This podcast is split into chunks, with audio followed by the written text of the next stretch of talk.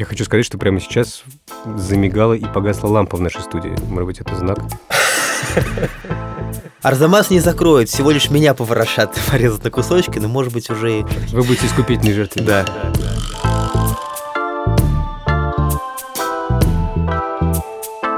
Привет, это Филипп Дзитко, главный редактор «Арзамас». Привет, это Максим Калинин, шеф-редактор проекта «Познание», руководитель семинара по сирийским мистикам, организованного лаборатории ненужных вещей. В этом подкасте мы обсуждаем, как христианские мудрецы, жившие в 7-8 веке нашей эры, отвечали на вопросы, которые волнуют нас прямо сейчас. Мы не психологи и не коучи. Мы ни в коем случае не будем учить вас жить, а вы будьте осторожны при использовании опыта сирийских мистиков в домашних условиях. Особенно в этот раз, потому что на этот раз мы поговорим о природе зла.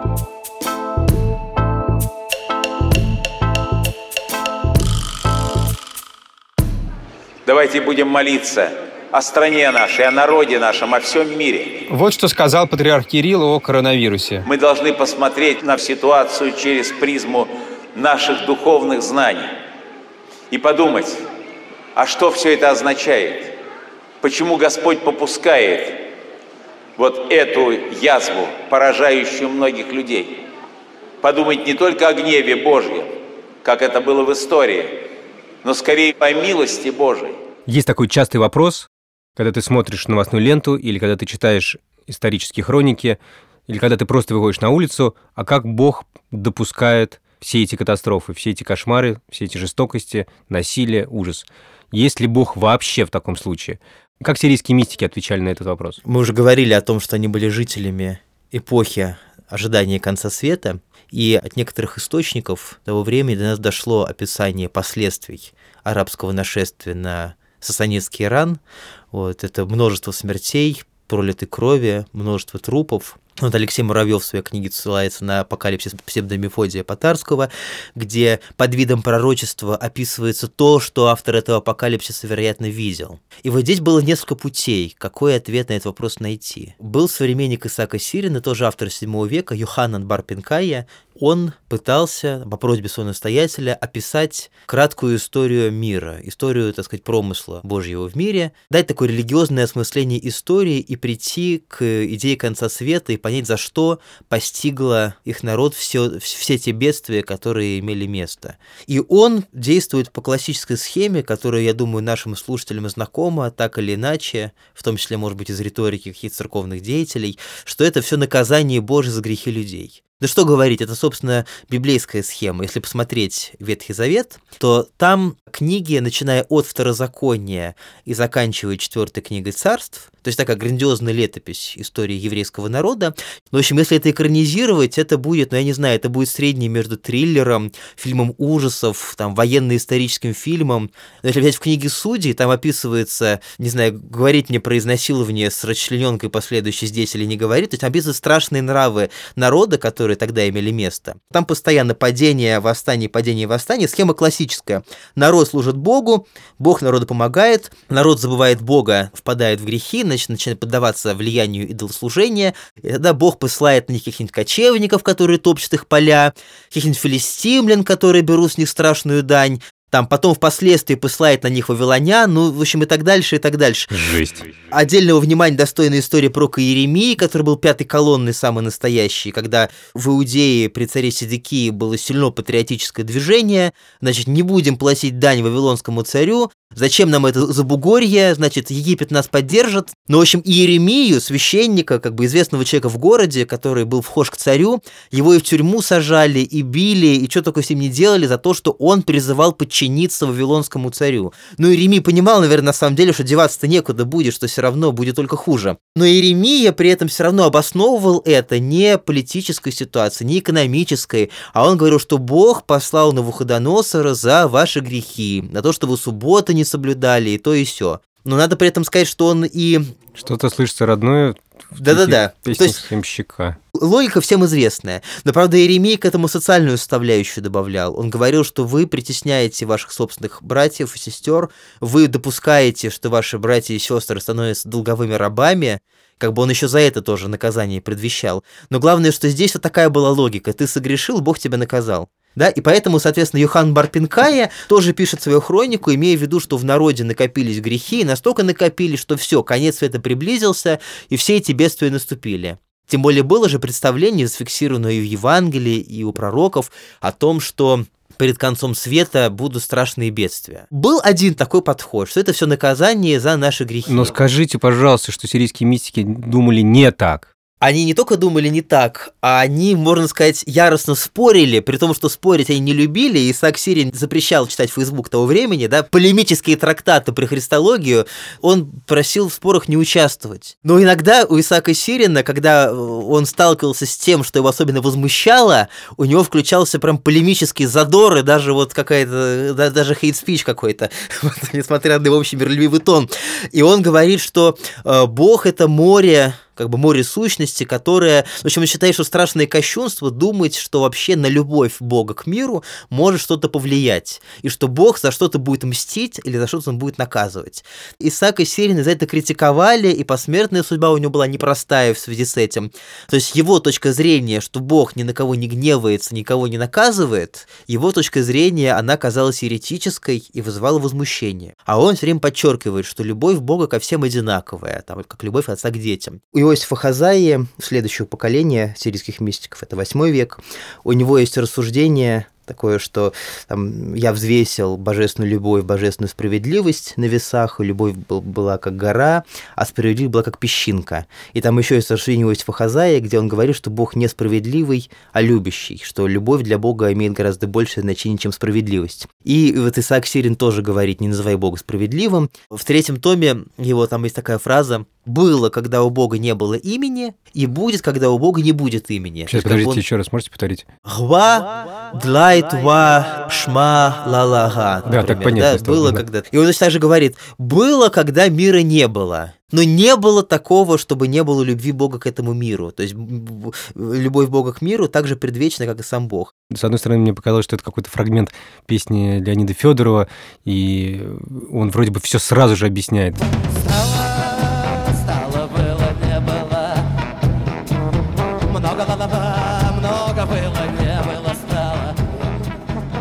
Но тогда возникает, соответственно, другой вопрос. Тем не менее, в мире-то существуют страдания. И как эти страдания объяснить? И вот этот вопрос, он особенно труден для объяснения. Я начинаю думать, что весь этот список вопросов для человека, живущего в 21 веке, становится вопросом во многом выживания, по крайней мере, мыслительного выживания. И с вот этой совершенно разрушающей, изнуряющей тебя мыслью о том, почему в мире столько страданий и как к этому относится Бог, и есть ли он вообще в таком случае, разные люди пытаются от этой мысли избавиться по-своему. Вот, например, пастырь Русской Православной Церкви, патриарх Кирилл, предлагает теорию искупительной жертвы. Некоторые недоумевают и говорят, но почему же такой страшный и кровопролитный была последняя война? Почему так много народа погибло? Но если мы и на эту катастрофу военную посмотрим тем взором, который взирали на прошлое и настоящее наши благочестивые предки, то разве можем мы удержаться от совершенно ясного свидетельства, что и то было наказание за грех?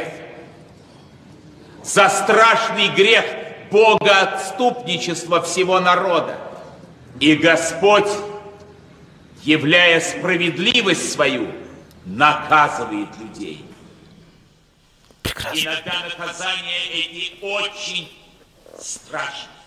Примерами таких наказаний наполнено Священное Писание Ветхого Завета. Чтобы вы понимали, это была речь патриарха Кирилла о жертвах Великой Отечественной войны. Максим, вы почему-то, слушая ее, сказали прекрасно. В каком смысле? Ну, вообще, знаете, очень много эмоций. Я, я, признаться, первый раз слышал эту фразу, хотя, разумеется, о дискуссии я слышал раньше, читал разные комментарии на этот счет, но я как-то редко обращаюсь к видеозаписям, и я как-то пережил сейчас очень сильный ужас. Главное, что я понял, что это полная идеальная, строгая противоположность тому, о чем говорил Исаак Сирин.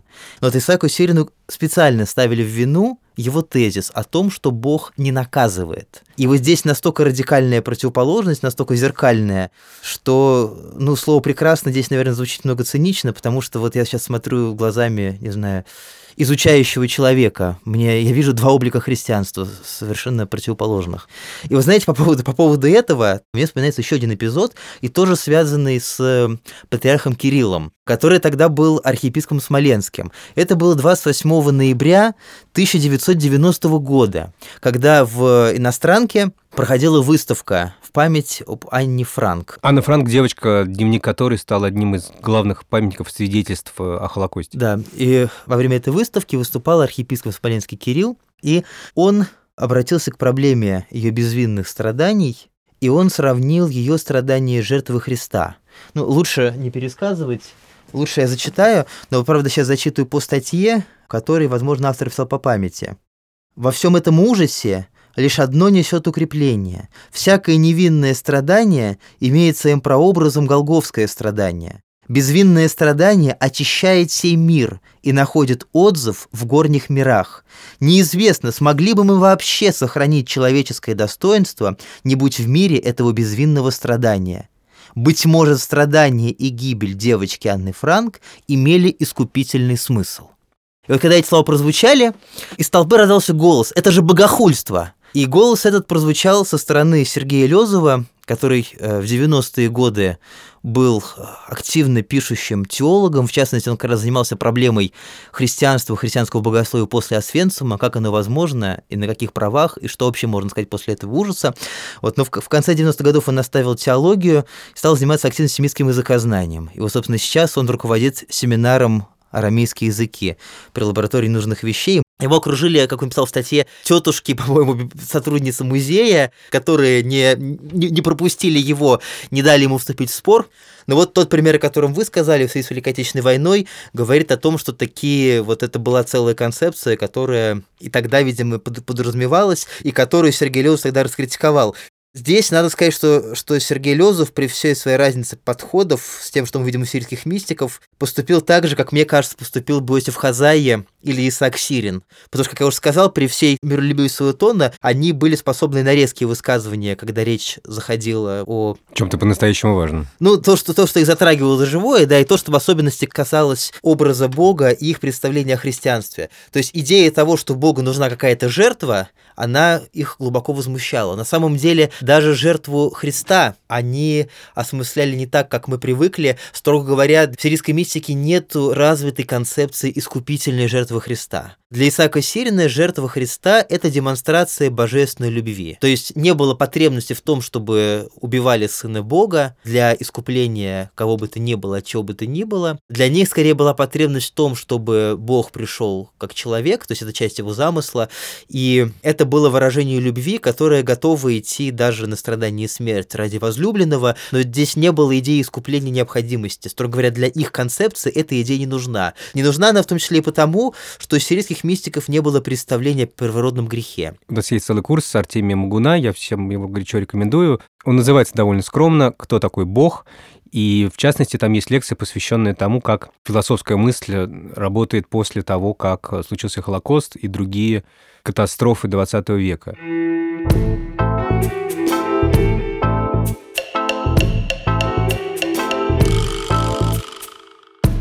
Одна из самых страшных книг, которую я читал в своей жизни, книга Иова. Мой дедушка Феликс Светов даже написал роман, который называется «Иов и его сыновья». Он так и не был опубликован. И он э, переносит действие этой истории в 20 век. Невероятно красиво звучит библейский текст. «Был человек в земле Уц, имя его Иов. И был человек этот непорочен, справедлив и богобоязненен, и удалялся от зла. Дальше мы узнаем, что у него была замечательная семья, а дальше мы узнаем, и вот большой ветер пришел от пустыни и схватил четыре угла дома, и дом упал на отроков, на детей Иова. И эта книга, мне она важна не только потому, что она ставит какой-то самый большой и страшный вопрос богобоязненный Иов, живший как праведник, на него обрушивается огромное горе, оно его давит, и вопрос, Бог, как ты это мог позволить, это вопрос, который задает себе, наверное, каждый человек в своей жизни, так или иначе. Мне важно, что и дедушка мой, для него это была важнейшая книга, и он пытался разобраться, что все это значит. Наши я, мне, мне хочется сказать, друзья, наши авторы, сирийские мистики, они же знали эту книгу, они наверняка работали тоже с ней, они пытались понять, что это такое. Они ее, безусловно, знали, и что меня особенно восхищает, я не вижу, чтобы они ее часто цитировали, но что меня потрясает, они сами разыграли заново сцену, описанную в книге Иова. То есть как? Ну что такое книга Иова? Если не брать введение и заключение, если убрать повествовательные части, вот, собственно, основная часть книги Иова — это поэтический текст, написанный очень сложным языком, совмещающим в себе как поздние черты еврейского языка, выдающие позднее происхождение во второй половине первого тысячелетия до новой эры, так и архаичные черты, намеренно архаизирующие черты. И это столкновение нескольких голосов. Почему это важно? Деле. Потому что, значит, там три участника, ну, таких, три группы участников. С одной стороны, это Иов, который говорит, предъявляет Богу претензию, почему это так, я не сделал ничего плохого. Эти бедствия не может быть наказанием мне. Но опять же, Иов не знает о той сцене, которая между Богом и дьяволом произошла, что на самом деле они поспорили, справится Иов или не справится. Ну или не то, что поспорили, а Бог говорит, ты посмотри, ты с Иовом все равно ничего не сделаешь. Тем не менее, Иов говорит, я ни в чем не виноват. А значит, Иов протестует, он требует от Бога ответа. Он не готов смириться с тем, что Бог это попустил. Вместе с тем он не обвиняет Бога, он Бога благословляет, но он не соглашается с классической концепцией воздаяния. Есть три его друга, которые говорят в духе правильного семинарского катехизиса. Вот если бы они учились там в Московской духовной академии, они бы закончили ее. Ну, с отличием. Красных дипломов вроде еще не выдают, но они бы закончили с отличием. Это идеальный, правильный религиозный подход. Они говорят, что вот Бог воздает там праведнику, либо вот он там посылает испытание с какой-то целью определенной, и Бог, Бог знает, Бог праведника никогда не оставит.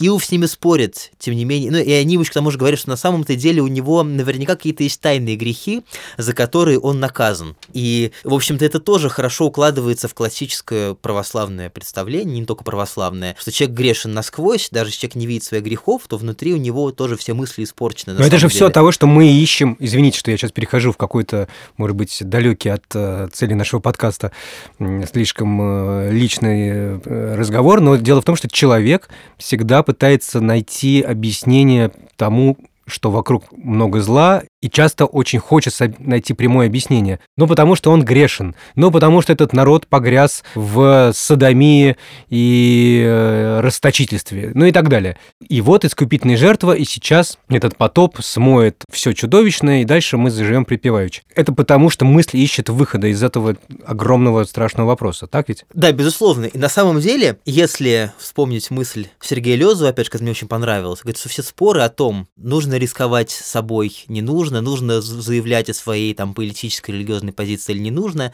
Все эти споры на самом деле сводятся к одному вопросу. Можно ли спать спокойно? Если я считаю, что всех арестовали за дело, или что там катастрофа случилась за дело, значит, я сплю спокойно, мир объяснен, все понятно. Если нет, подразумевается, что я должен что-то делать, может быть, не вполне понятно, что я могу сделать, но спокойно спать я не могу. И на самом деле все споры сводятся к этому простому вопросу. И мне кажется, это достоверная идея, потому что причина должна быть одной и простой. Так вот, друзья Иова как раз выстраивают безупречное теологическое объяснение его несчастий. Иов с ними спорит. И тут появляется третий участник Бог. Бог. И он, значит, друзей всех отсылает, вот, чтобы не сказать, посылает, он говорит, что они все неправы.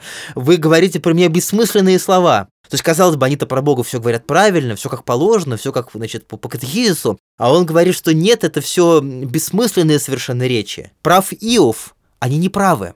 Но после этого Бог начинает спорить с Иовом и задавать им вопросы, которые, казалось бы, к делу отношения не имеют он говорит, я тебя буду спрашивать, ты мне отвечай. И он рассказывает ему про творение неба и земли, там рассказывает про созвездия, рассказывает про Левиафана, рассказывает про бегемота. Ну, бегемот, если кто не знает, да, древнееврейское слово бегема, животное, домашнее животное, а бегемот — это форма множественного числа, то есть какое-то очень крутое животное. То есть Бог говорит, что он сотворил много вещей, которые Иов не в состоянии объяснить.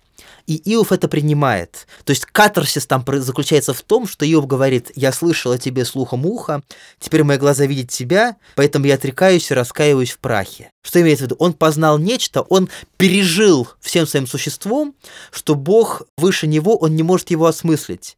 И в этом он получил катарсис. Он не получил ответ на свой вопрос, почему он страдает, но он пережил то, что Бог действительно выше его понимания, но он встретился с ним. И, собственно, в этом финал книги Иова. Книга Иова заканчивается такой вот черной дырой, за которой ответ, но эту дыру он открывает в себе. При этом... что книга Феликса Светова заканчивается черной дырой на иконе. На иконе да. даже. Невероятно. Вот, ну, кстати, да, это, это интересное совпадение. И, и в данном случае тоже ведь черная дыра ну, на, на, на восприятие Бога, если угодно. Но вообще, кстати, Ветхий Завет любит Бога обозначать термин связанный с мраком. Это фраза знаменитая «И вошел Моисей во мрак, где Бог». И вот этот термин «арафель», обозначающий густую тьму. И его потом любили сирийцы. Вот они использовали арамейский аналог «арпелла» для этого. И... Вчера моя дочка, которая 6,5 лет, спросила меня, засыпая, спросила, папа, почему темнота всегда должна быть черной? Я говорю, я не очень тебя понимаю. Ну, когда закрываешь глаза, ты же видишь не черное, например, а можешь видеть белую темноту или сиреневую темноту. Почему обязательно темнота должна быть черной? Это, это потрясающе. Я тем более сейчас хотел рассказать про Дионисия Ариапагита, ну, а, про, ну, про, да. про Ариапагитский корпус, да, который потом Дионис сохранился. И там как раз он говорит, что мрак божественной непознаваемости, он на самом деле мрак, потому что он сверхсветлый, сверхлучезарный. О. То есть для него мрак – это не тьма в нашем смысле, а это тьма неведения, потому что то, что за этим мраком, выше просто постижения. И вот этот сверхлучезарный мрак, я, я только хотел про это сказать, и тут ваша дочка, значит, такая спрашивает, что мрак может быть не только темным, да? Теперь будет что и ответить. Да, что есть сверхлучезарный мрак,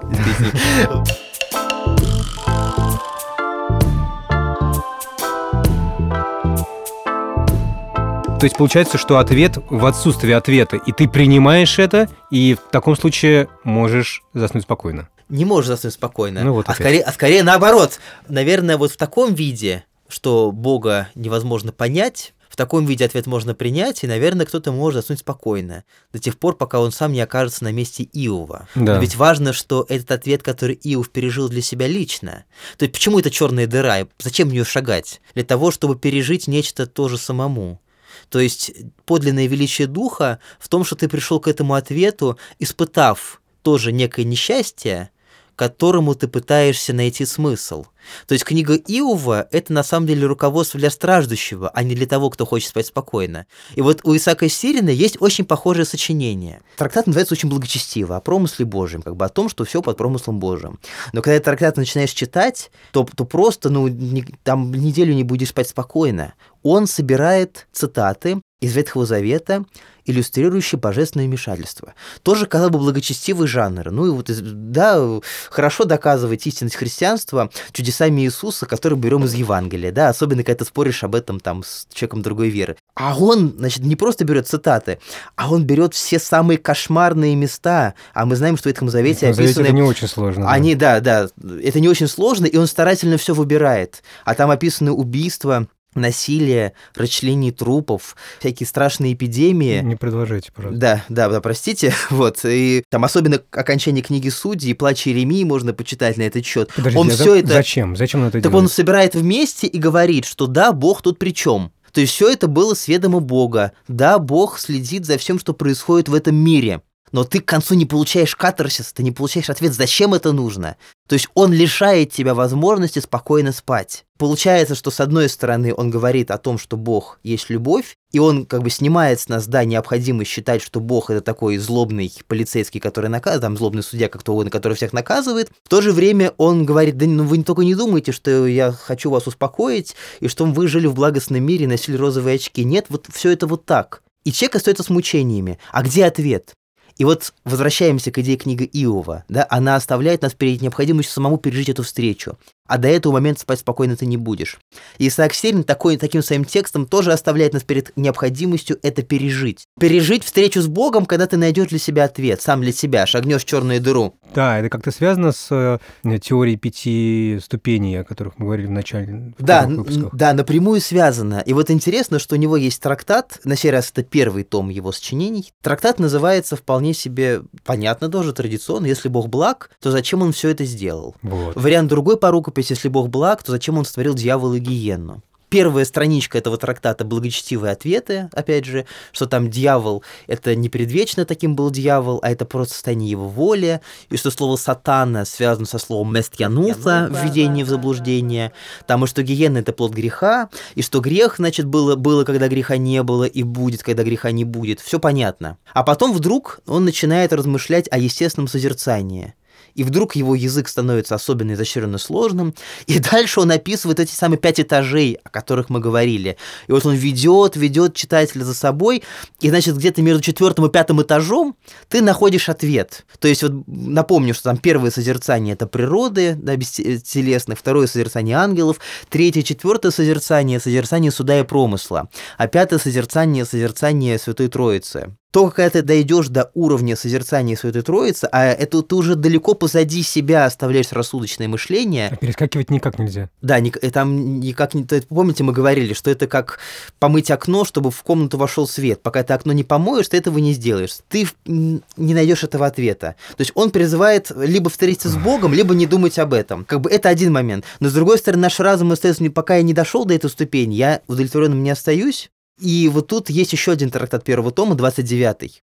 И там он, ну, просто прямо говорит, что да, есть парадокс. То есть пока ты не пережил эту любовь, ты остаешься с таким парадоксом. И он говорит, Бог видит страдания людей и сам страдает с ними. Вот, вот это для меня было совершенно неожиданно. То есть, с одной стороны, Исаак Сирин вроде как говорит, что Бог неизменяемый, а тут он говорит, что Бог страдает. Более того, он описывает внутренний конфликт в Боге. Он говорит, что Бог почему-то скрывает от людей то, что он есть, а является им в том, что он не есть.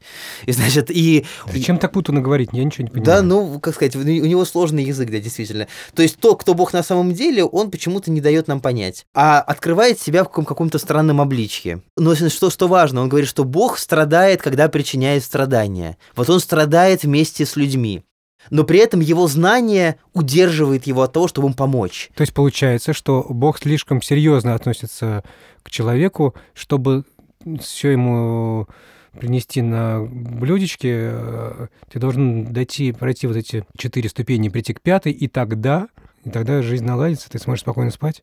Я прошу прощения за невероятное упрощение мыслей сирийских мудрецов. Я думаю, что на пятой ступени ты уже не будешь спать, потому что пятая ступень, как говорит Иосиф Хазай, то состояние, когда сон не отличается от бодрствования.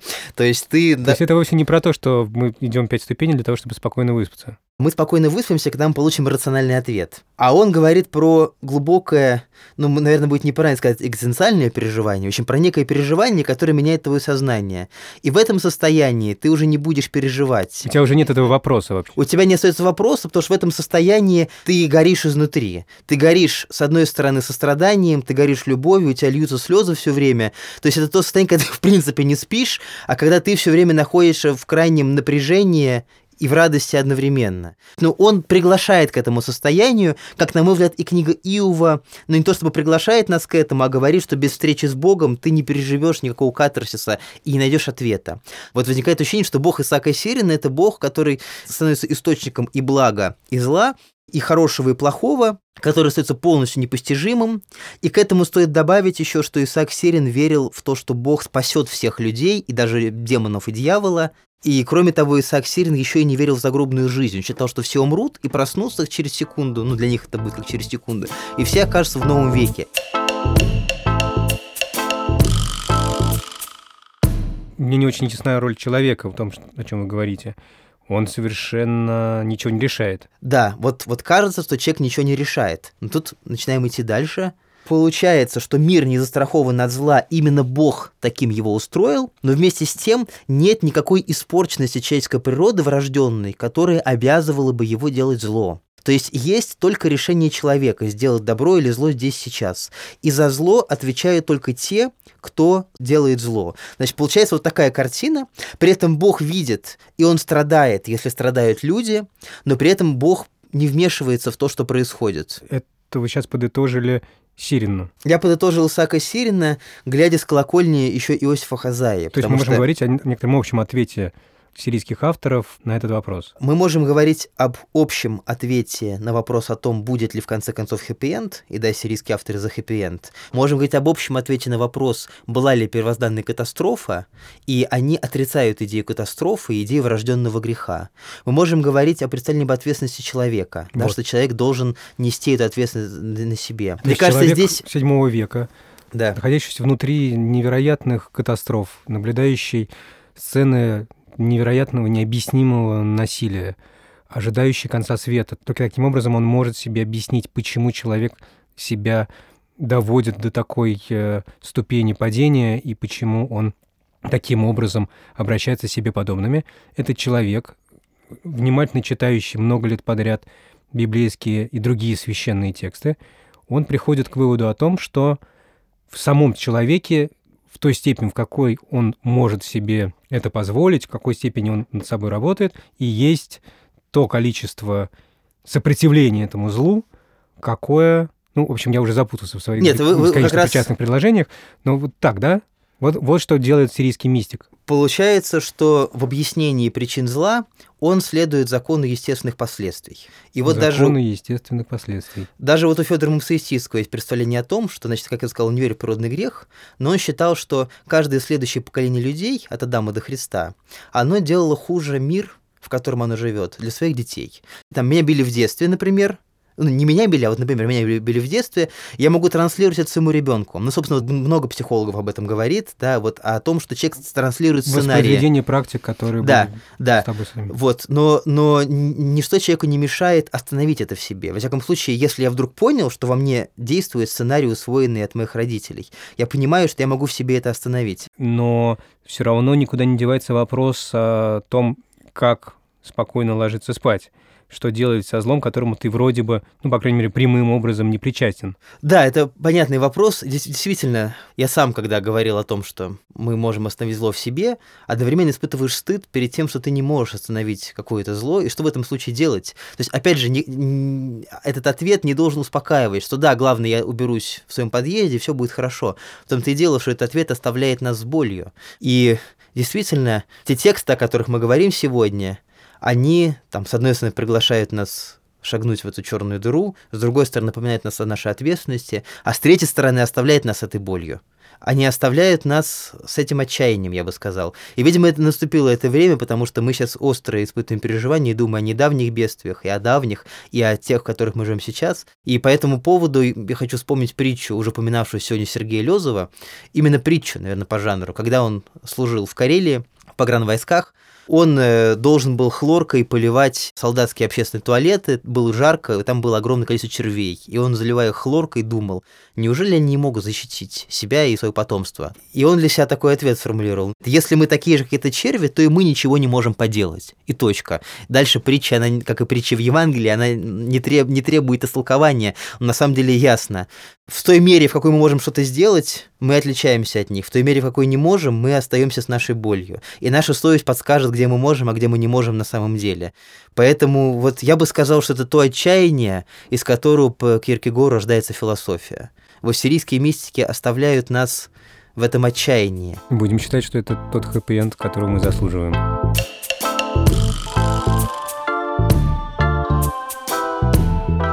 Вы слушали подкаст «Отвечают сирийские мистики». Его делали звукорежиссер и редактор Алексей Пономарев, продюсер Лиза Марантиди, выпускающий редактор Дмитрий Перевозчиков и мы, Максим Калинин и Филипп Дзитков. И еще огромная просьба, которая для вас не составит вообще никакого труда, а для нас изменит все. Ставьте нам оценки в приложении, где вы слушаете подкасты, и оставляйте комментарии. Так о сирийских мистиках смогут узнать больше слушателей. А удобнее всего наши подкасты, лекции и другие аудиоматериалы слушать, знаете где? В мобильном приложении «Радио Арзамас».